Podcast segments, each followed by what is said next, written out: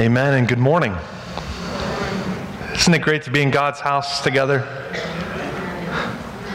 We don't think it's by accident that you are here in this place. You might have thought this morning you had a choice in the matter and you made the decision to come, and we are glad that you made that decision, but you're not here just by accident. We've been praying for you. I, I, want you to know we've been praying for you to be here today. Those who are here present in this facility, you've been prayed for, and we're praying uh, that God would speak to your heart.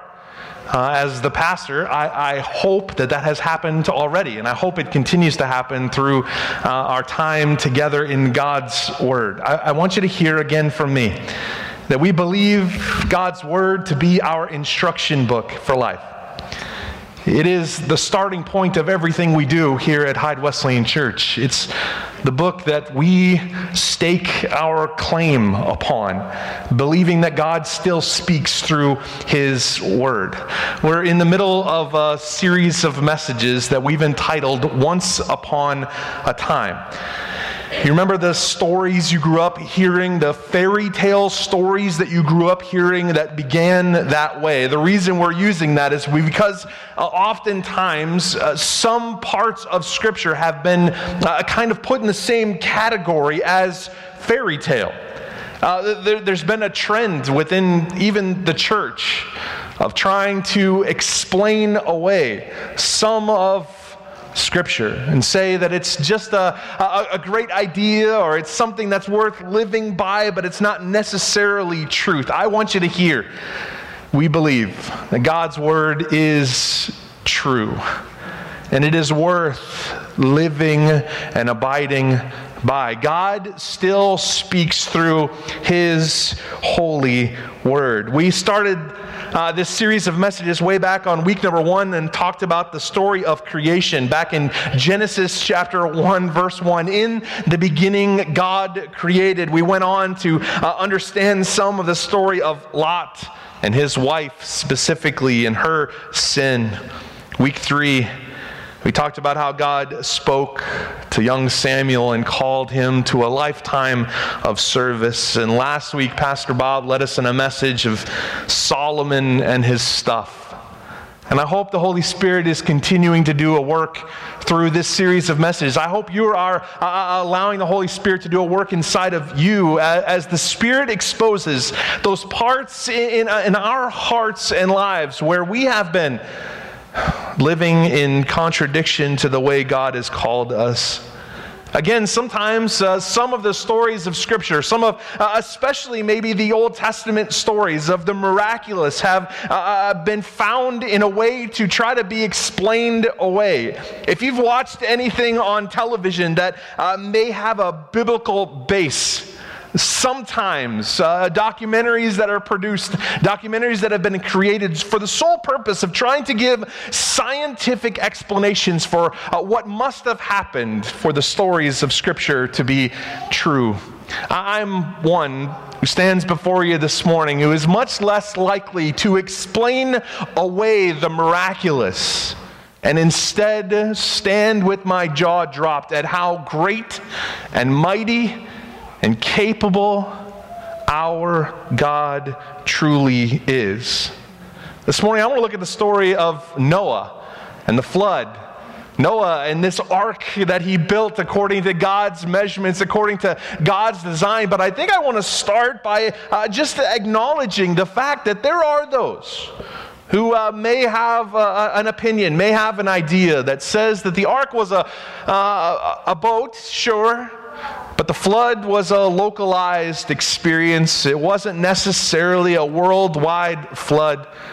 Friends, I want you to hear that I believe the words of Scripture to reveal to us today that this flood we read about in Scripture, this flood that, according to Scripture, covered the entire earth, is a picture, is a true picture of the coming judgment that we await for even today. It's not just a localized fairy tale. It's not just an idea. It's not just an illustration. Uh, the New Testament gives us a picture of the flood and a reminder a reminder of what is coming, and a reminder of what salvation is available to you and to me today. Let's look first at a passage from the New Testament that reflects on God's hatred of sin, his condemnation of sin. Another reference in the New Testament about uh, even Lot, a character we studied a little bit a few weeks ago, and this morning, Noah. And this reminder from 2 Peter chapter 2 is a reminder of God's grace and mercy that is available to you and to me today as we participate in worship today. I want you to understand this for just a moment.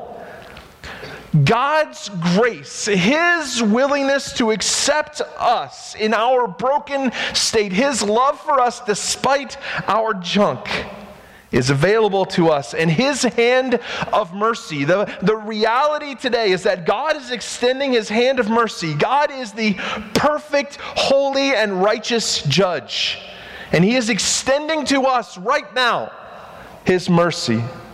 He's giving us a chance to accept the gift of salvation available only through faith alone in Jesus Christ. 2 Peter chapter 2 says this starting in verse 4. For God did not spare even the angels who sinned, He threw them into hell, in gloomy pits of darkness, where they are being held until the day of judgment. Verse 5 And God did not spare the ancient world except for Noah and the seven others in his family. Noah warned the world of God's righteous judgment. So God protected Noah when he destroyed the world of ungodly people with a vast flood. Later, God condemned the cities of Sodom and Gomorrah and turned them into heaps of ashes. He made them an example of what will happen to ungodly people. But God also rescued Lot out of Sodom because he was a righteous man who was sick of the shameful immorality of the wicked people around him. Yes, Lot was a righteous man who was tormented in his soul by the wickedness he saw and heard day after day. So you see, the Lord knows how to rescue godly people from their trials, even while keeping the wicked under punishment until the day of final judgment. I think this New Testament passage here written given to us here in 2 Peter is a powerful reminder of why it is we continue in this walk of faith, why it is we as a church exist, our role in this whole thing called life is to continue to express the reality that God, in His holy perfection, desires so much. Pastor Sherry just prayed for it, and we're going to look at a passage in Scripture that says the same. That God desires that none should perish without a knowledge, without the grace offered only through Jesus, without eternal life made available through the gift only available through Jesus Christ. This morning, most of us may have some basic information about Noah and an ark and a flood. Maybe, like me, you grew up around the story and you have an understanding about Noah and this boat he built. Maybe you've watched some movies or some television shows. Maybe you have a, a basic understanding, or maybe you're hearing about it for the first time this morning. But let's start with the reality of who Noah was, as we have recorded here in even the New Testament. Noah, verse 5 says uh, that God did not spare the ancient world except for Noah and his seven family members. Noah warned the world of God's righteous judgment, so God protected him when he destroyed the world of ungodly people. What we understand about Noah is that he was a prophet of God. Just quickly, I'm curious how many of you have gone to Sight and Sound and you watched the presentation called Noah? You've been to Sight and Sound in Lancaster? Powerful, right? Powerful reminder as you sit there in your seat eating those roasted almonds.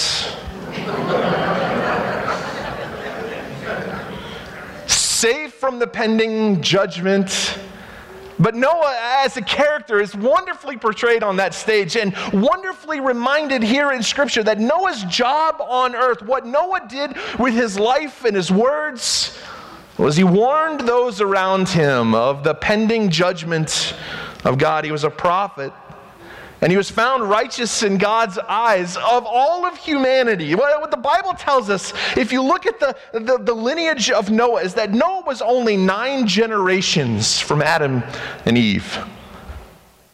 And in those nine generations, the scripture tells us that things were so far gone from God's original plan that God's heart literally broke. And we understand here in Scripture that we'll study in just a moment that Noah was 500 years old when his wife gave birth to their sons Shem, Ham, and Japheth. Let's look at Genesis chapter 6. We don't have time this morning to read the entire story, but let's look at Genesis chapter 6, starting in verse 5, and learn of this narrative that God gives us in Genesis 6. Verse 5 says this The Lord observed the extent of human wickedness on the earth, and he saw that everything they thought or imagined was consistently and totally evil. So the Lord was sorry he ever made them and put them on the earth. It broke his heart. And the Lord said, I will wipe this human race I've created from the face of the earth. Yes, and I will destroy every living thing, all the people, the large animals, the small animals that scurry along the ground, and even the birds of the sky. I am sorry I ever made them. Verse 8 But Noah found favor with the Lord. This is the account of Noah and his family. Noah was a righteous man, the only blameless person living on earth at the time, and he walked in close fellowship with, with God. Noah was the father of three sons Shem, Ham, and Japheth. Verse 11 Now God saw that the earth had become corrupt and was filled with violence. And God observed all this corruption in the world, for everyone on earth was corrupt. So God said to Noah, I have decided to destroy all living creatures, for they have filled the earth with violence. Yes, I will wipe them all out along with the earth. Verse 14 Build a large boat from cypress wood and waterproof it with tar inside and out. Then construct decks and stalls throughout its interior. Make the boat 450 feet long, 75 feet wide, 45 feet high. Leave an 18 inch opening below the roof all the way around the boat. Put the door on the side and build three decks inside the boat lower, middle, and upper. Look, I am about to cover the earth with a flood that will destroy every living thing that breathes. Everything on earth will die, but I will confirm, God says, but I will confirm my covenant, my promise with you. So enter the boat, you and your wife and your sons and their wives, and bring a pair of every kind of animal, a male and female, into the boat with you to keep them alive during the flood. Pairs of every kind of bird, every kind of animal, and every kind of small animal that scurries along the ground will come to you to be kept alive. And be sure to take on board enough food for your family, for all the animals. Verse 22, a statement of faith. So Noah did everything exactly as God had commanded him. Bow your heads in me. Lord Jesus, thank you for the faith of Noah this morning. Thank you for this narrative that not only sets a stage for your word, not only sets a stage for us to understand a, another story from Scripture, another narrative, a reminder of your faithfulness, but God, that reminds us today how we too are to live for you. I pray that in these moments that we share together, Lord, that you would do a work inside of us and remind us of how we too are to live faithful lives for you. I pray this in Jesus' name. Amen. What follows in Genesis chapter 7 and 8 is nothing short of miraculous, right? If you know what follows in these chapters, it's incredible to think about uh, what took place. And I would encourage you this afternoon, take some time to read again the narrative in its entirety about Noah, the ark, and the flood. The rains begin when Noah was 600 years old. So we know sometime uh, in that span of 100 years, Noah and his family are busy at work, building an ark according to God's command. And quickly this morning, I want to look at three specific realities that we learn from this account of Noah and the ark and the flood. And they are realities that not only give us the account of Noah and serve as proof of Noah's faithfulness, but I think as we apply these to our lives today, we can surrender freshly again and allow God to do a work in and through us to live and lead lives faithfully as Christian men and women. The first reality that we have from Noah's account in Genesis is that Noah had a relationship with God. It's pretty basic, right? Noah has a relationship with God. The first two verses of our passage uh, uh give us a stark reminder of the reality of the setting of the story of Noah, his time frame uh, of where he existed. The first two verses, 5 and 7, said, The Lord observed the extent of human wickedness on the earth, and he saw that everything they thought or imagined was consistently and totally evil. So the Lord was sorry he had ever made them, and he put them on the earth. It broke his heart. Can, can I just say, this is not a fun reminder, a fun reality, a fun passage of scripture to focus our attention on this morning and understanding what it was like in the time of Noah. But I think it sets the stage for this point the, the, the, point of realizing that as sinful as things were in the time of Noah, in these nine generations since Adam and Eve were first created, the first man and woman. In these nine generations, Noah is still found in this broken reality all around him. Scripture points to the fact that Noah was in relationship with God. In fact, as verse 9 says, Noah was a righteous man, the only blameless person living on earth at the time. He walked in close fellowship, close relationship with God. Can we say it this way that Noah was the odd man out in his neighborhood? Noah, a prophet of God, one who was proclaiming the truth of who God was and his judgment upon the world. Noah stood out in his community. If you've watched any of the movies or the portrayals on stage, you know uh, we often go this way. We read between the lines that Noah was probably mocked by those around him. He didn't fit in, he was pointed at and talked about. He stood out from uh, the, the common reality around him.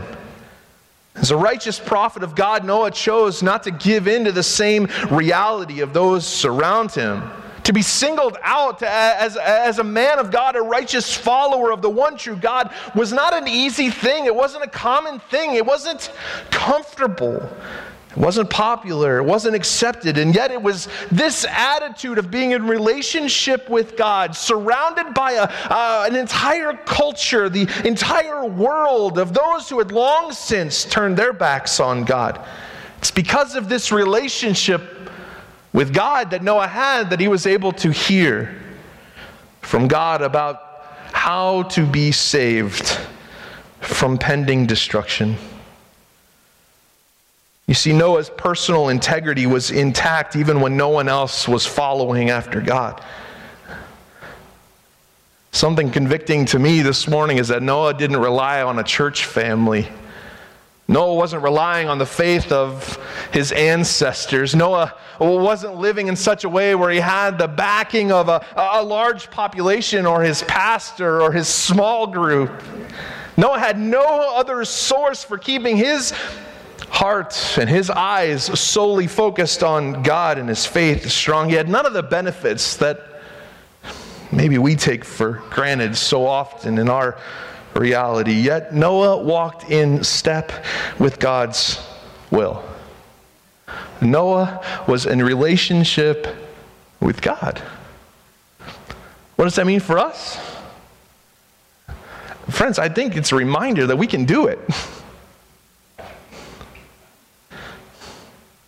We flip through the channels, we scroll through the news feed, and we think, oh, Come, Lord Jesus. Anybody said that this week? Woe is me. How difficult. How crazy.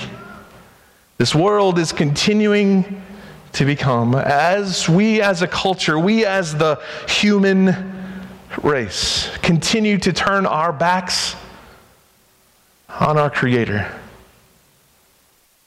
How similar of a reality was Noah facing, and yet Scripture reveals Noah was in relationship with God.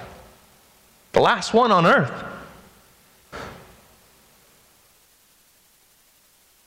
No matter the circumstance, no matter which way the college leans, no matter which way a job allows the personal interactions with faith, no matter what our government tells us we can or can't do, no matter what's common in our neighborhood, our state, our country, our blip on the globe, we can continue in relationship with Almighty God. Th- that's what matters. That's the core. That's the understanding we should have as the church of Jesus Christ. Again, in the New Testament, the Apostle Paul in 1 Corinthians encourages the early church this way in chapter 15, verse 58.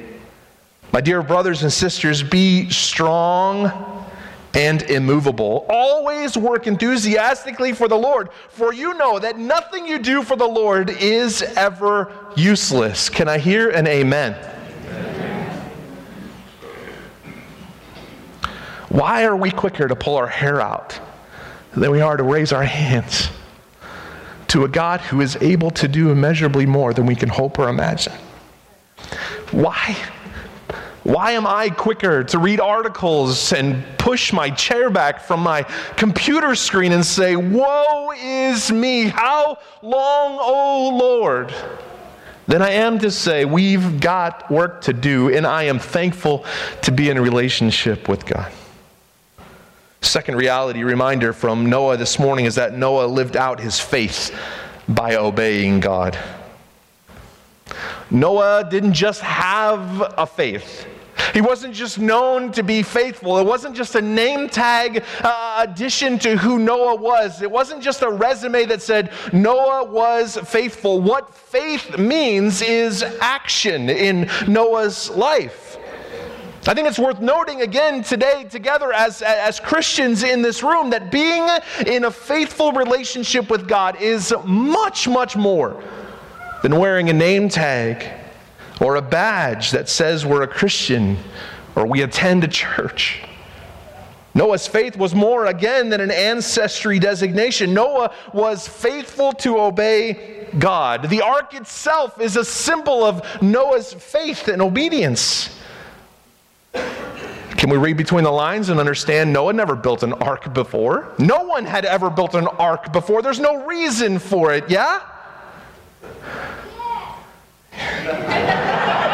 Amen. If you guys don't amen, the kids will. Praise the Lord. Can you imagine for just a second how, how God's instructions to Noah must have sounded to him? Like, do, you, do you go that far?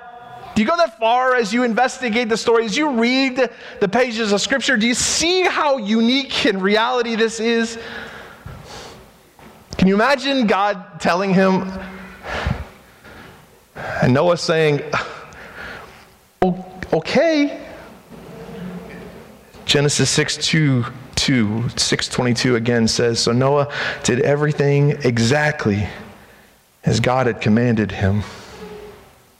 And that's why he's a man of faith. That's why we know Noah to be in the hall of witnesses of faith. Hebrews chapter 11, the faith chapter, verse 7 says, It was by faith that Noah built a large boat to save his family from the flood. He obeyed God who warned him about things that had never happened before. By his faith, Noah condemned the rest of the world, and he received the righteousness that comes only by faith.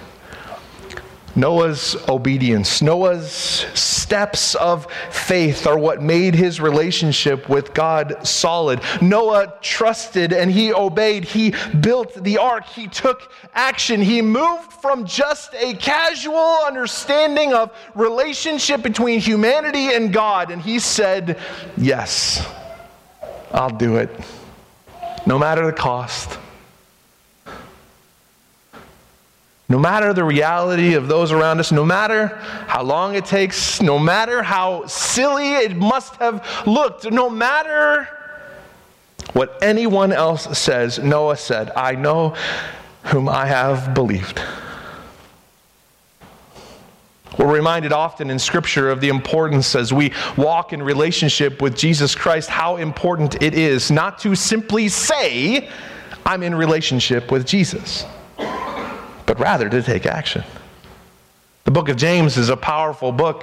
James chapter 1, verses 22 and 27 say this Don't just listen to God's word, you must do what it says. Otherwise, we're only fooling ourselves.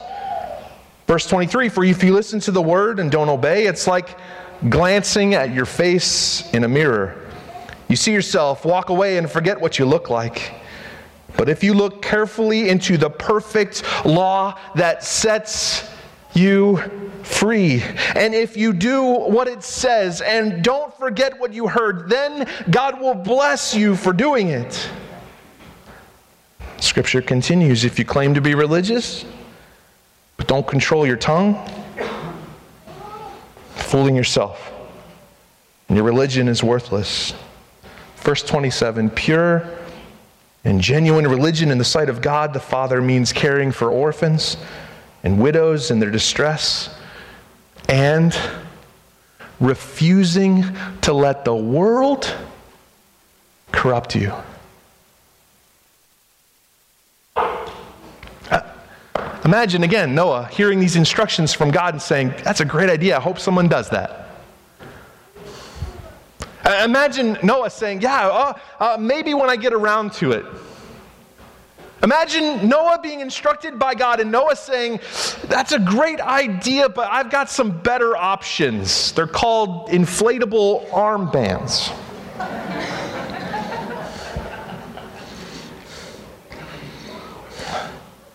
Here we are, human, descendant of Noah if anybody traces their lineage that far back, I want to see your family tree picture. Do you know that? You? Me? Everyone in this room traces their lineage back to this faithful family. This man who brought his family through God's utter destruction of the world. What are we supposed to get out of this reality of Noah obeying God? I, I, think what we need to understand, and you've heard this before, and you know it's a broken record here at Hyde Wesleyan Church, we've got work to do. We cannot simply be a people of faith that are just known as a people of faith. People will know that we are people of faith by the actions we take, by the work that we're involved in, by the life change that is testified about in this body of believers by the impact we make on the issues that are in our community, on the reality of the brokenness that exists all around us. God has given us instruction on how it is we are to make a difference in the world. And dare I say, we can't be people of faith unless we take action. We reminded last week we are rich. Do you know that? You remember that? Did you try to block that part out? We're not off the hook. There's brokenness everywhere in this world. And you and I have been given the opportunity of opportunities on this week where we celebrate our independence, our, our freedom. We have been given so many opportunities that we just kind of chalk up and say, Oh, I'm glad I'm not elsewhere. I'm, I'm, glad I'm not facing something else. I, I want you to hear your freedom, my freedom, the things that we have been given, the resources that we have access to, have been given not just to make us feel good. God has blessed you, Hyde Wesleyan Church. Are you using all of your God given resources, freedoms, riches for his purposes. 2 Peter chapter 3. Here's God's will. Verses 3 through 9. Most importantly, Peter writes, I want to remind you that in the last days, scoffers will come, mocking the truth and following their own desires. They will say, What happened to the promise that Jesus is coming again? From before the times of our ancestors, everything has remained the same since the world was first created.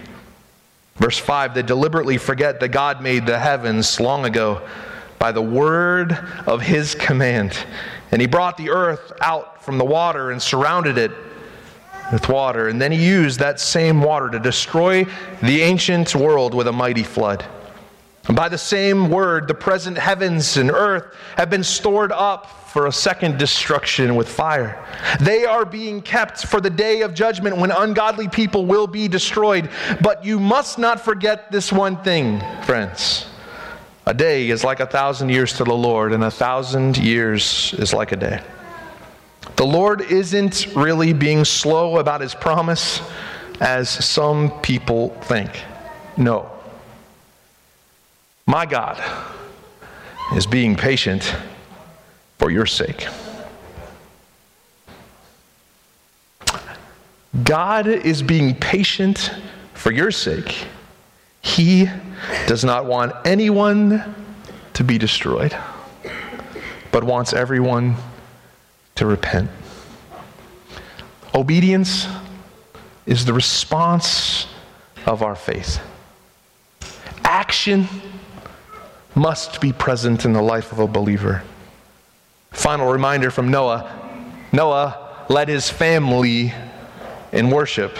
It's important to note that the, the first act, even though we didn't read it in uh, our, our, narrative this morning, but as the story continues, Noah's first act, as, as, as the, the rains stop and the boat is continuing to uh, roam around the area, as the waters are receding, the sun is out, as the waters recede completely and the ark comes to rest, and God gives the instruction for Noah and his family and the animals to come off of the ark, what Noah does in Genesis chapter 8, verse 18 through 21 is this Noah, his wife, and his sons and their wives leave the boat. And all of the large and small animals and birds come out of the boat pair by pair. Then Noah built an altar to the Lord and there he sacrificed as burnt offerings the animals and the birds that had been approved for that purpose. And the Lord was pleased with the aroma of the sacrifice. And he said to himself, I will never again curse the ground because of the human race. Even though everything they think or imagine is bent toward evil from childhood, I will never again destroy all living things. I don't think we can fully imagine all that went on for Noah and his family upon the ark. Our family enjoyed visiting the Ark Museum just outside of Cincinnati just a couple of years ago. It's a powerful experience if you get a chance. What a what an opportunity. But even after that, I don't think we can fully comprehend or imagine uh, what it must have been like. But I love the reality that this family comes off of the ark. They had literally, literally been saved from utter, pure destruction of the world. The ark had been their salvation. They had been set aside for God's purpose, and they exit off of this experience, and Noah leads his family in worship. This is the first instance in Scripture of an altar being established for the purpose of worship. There's something powerful in this action of Noah. It's a response again of his faith. Worship is showing gratitude, showing honor to the saving one. And it's what Noah does with his family. For us, today, every day, not just on Sunday mornings at Hyde Wesleyan Church, Noah's example for us, the reminder for us, the way we should live this out. We have salvation.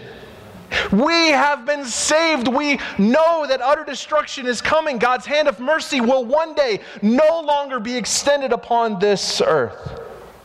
And He is coming back to set right, once and for all,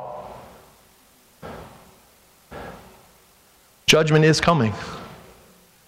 We have been given a way out. We have been given the ability to be saved only by the blood of Jesus. Why do we forget to worship? Is it because our form of salvation didn't come in the form of a, a gopher wood ark? Is it because we didn't have to spend 100 years building it? Is it because those around us don't necessarily elevate worship to its highest standard? Is it because it's become old? Is it because we've bought into the lie of the enemy that says you've got time to worship? Church, salvation has been offered. We are living in that season of salvation where Jesus is enveloping his church, offering salvation to any who would turn to him why not lead our families, lead ourselves each and every day into worship? We have time for a lot of other things. Uh oh. Do you feel that?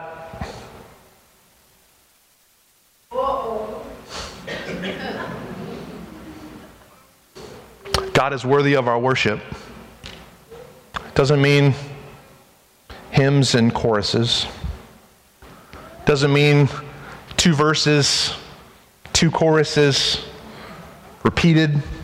Doesn't mean your favorite or my favorite. It means surrender to the saving one.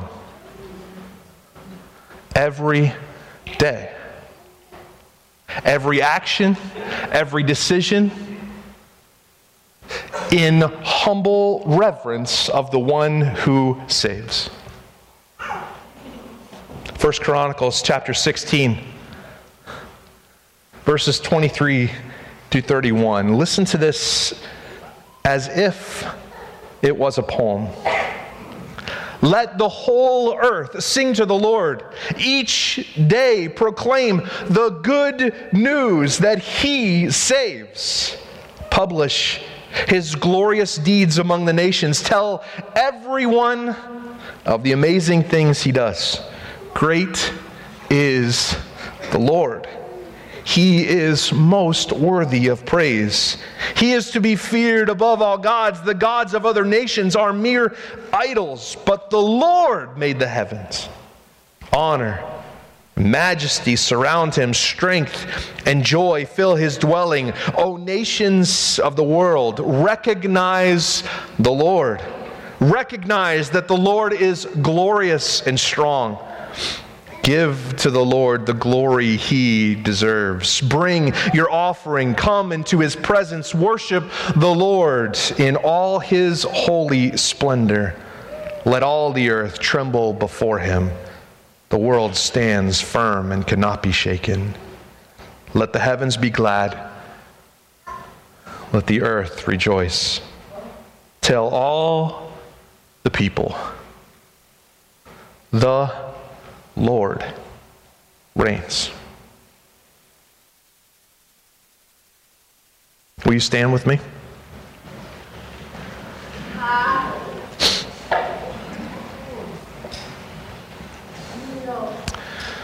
Friends, as we live today in a continual reality of the human race, drifting further and further from the relationship God established in the garden.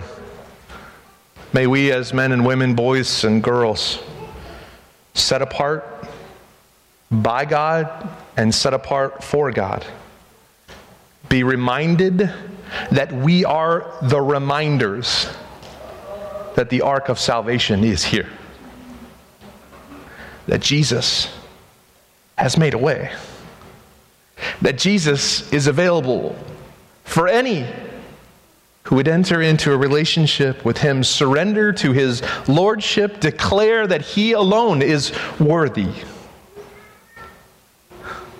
Make no mistake, destruction is coming. The ark door is open for who knows how long. Jesus is available, safety is available. So, be in relationship with God. Live out your faith in obedience and worship the one who saves. Let's pray. It is so good to be in your presence with our forever family, Lord. I thank you today for the opportunities that we have to gather in this place in celebratory worship. Thank you for the freedom that exists because of so many men and women that has allowed us this day of worship. And even more than our gratefulness for the freedom we have as Americans, Lord, I thank you for the freedom that comes with salvation full and free by the precious blood of Jesus alone. And God, on this morning, this day that we gather together in your house for worship and we study again this narrative of the faith of Noah,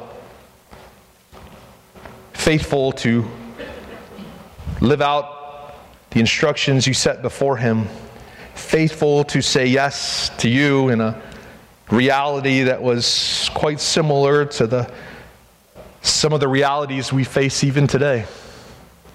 Lord, I pray that we would take this narrative to our hearts, that we would apply it to our lives today and every day, that we would live for the relationship with you, that our faith would not simply be a name tag faith but that it would be lived out in our obedience to following after what you've called us to do.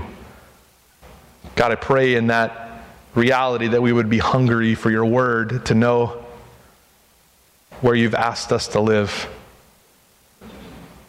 And God, we will choose to continually worship you because you are worthy as our God who reigns.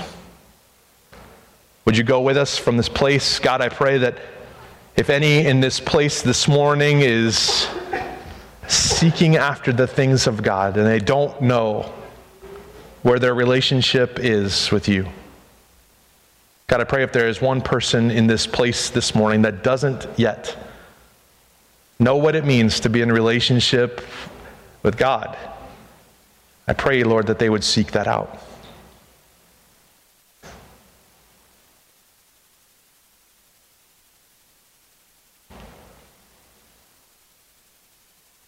We love you for who you are and for what you are doing. We give you all the gratitude and thanks you are due. You're worthy of our worship. And we ask for you to bless the remainder of this day and this week ahead. And we pray all this in the powerful name of Jesus. And God's people together collectively said, Amen. God bless you.